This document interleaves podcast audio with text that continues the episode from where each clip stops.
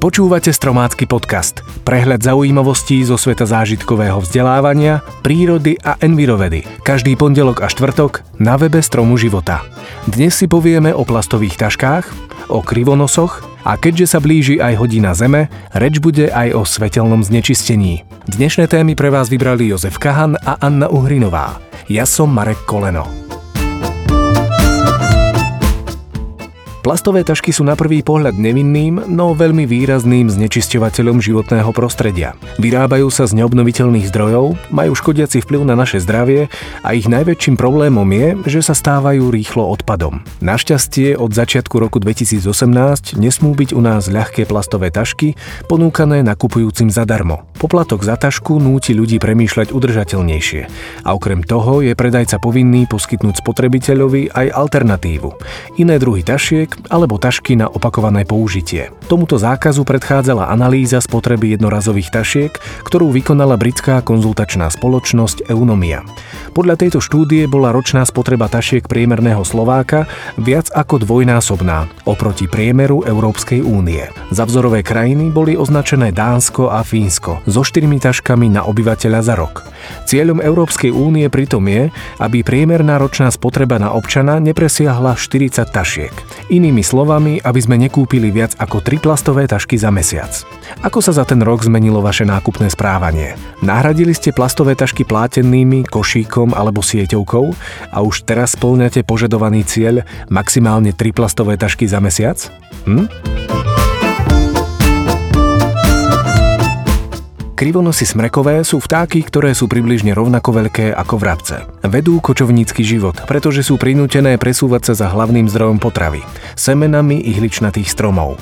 Keďže ihličnany nezarodia bohato každý rok, ale semenné roky sa viac menej pravidelne opakujú, početnosť tohto operenca v konkrétnom lese výrazne kolíše. Krivonos, ako už jeho meno napovedá, má zvláštny prekrížený zobák, ktorým dokáže vylupovať zo šišiek semienka. Jeho najväčšou pochúťkou sú šišky smreka. Rád si však zamaškrtí aj na semenách jedle či borovice. A v lese, kde sa krmia krivonosy, to vyzerá, ako by tam v skutočnosti pršali z oblohy šišky. Vtákom totiž často vypadávajú z pazúrikov a následne za nimi zlietajú na zem. Tento vtáčí druh je zaujímavý ešte ďalším pozoruhodným faktom. Ako jeden z mála druhov vtákov dokáže zahniezdiť a úspešne vychovať potomstvo aj počas zimy. Súvisí to so zosynchronizovaním doby hniezdenia s maximálnou potravinovou ponukou, semienkami smreka. Vajíčka mladé chránia pred mrazom hrubé steny hniezda, umiestneného vysoko v korune stromov a vzorná starostlivosť oboch rodičov. Samička ich zohrieva svojim telom a samček ju vzorne krmi, aby potomstvo nezamrzlo. Pokiaľ sú mládetá v hniezde a krmia ich rodičia, zobáky majú rovné. Čeluste sa im prekrížia až po troch týždňoch, keď už sú schopné zabezpečiť si potravu samé. Keď teda v lese nájdete kôpky ozobaných šišiek, môžete deťom povedať Sme na stope krivonosa smrekového. Jedným z najväčších vynálezov všetkých čias je nepochybne žiarovka. Umelé osvetlenie predlžilo pracovný deň a zvýšilo bezpečnosť v nočných uliciach. Svetlo bez plameňa však počas svojej 130-ročnej existencie postupne zamorilo celý svet a z tmy sa stal fenomén, ktorý treba chrániť. Za normálnych okolností by sme mali na oblohe vidieť tisíce hviezd. Žiara miest ich však zatieňuje a to nie len v samotnom meste, ale aj desiatky alebo stovky kilometrov od neho. Možno si poviete, že vás romantické pozorovanie nočnej oblohy až tak veľmi nezaujíma. Pozrime sa teda na svetelné znečistenie z pohľadu ľudského tela. To je vyvinuté tak, aby sa v noci regenerovalo, pričom niektoré procesy sa spúšťajú iba v tme a umelé osvetlenie ich hrubo narušuje. Príkladom je jeden z našich najúčinnejších antioxidantov, hormón melatonín. Ak hormón spánku chýba, môžu vás potrápiť psychické, neurologické, hormonálne aj metabolické poruchy. Stovky druhov nočných živočíchov a rastlín tiež potrebujú pre harmonický život tmavé nočné prostredie. Dravce nedokážu loviť. Pouličné lampy znamenajú smrť prehmys. Rastliny majú pomílený biorytmus. Pojmom svetelný smog alebo tiež svetelné znečistenie sa začali vedci zaoberať v 60. rokoch v USA.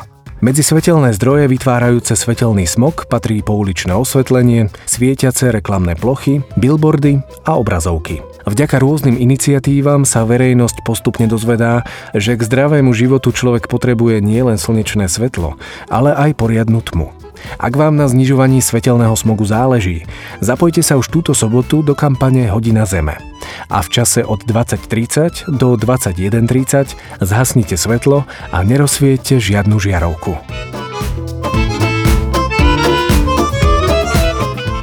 Marek sa pýta. Cieľom tohtoročnej kampane Hodine Zeme je aj zviditeľniť výhody, ktoré ľuďom poskytuje príroda. Preto sa dnes pýtam. Čo znamená príroda pre vás?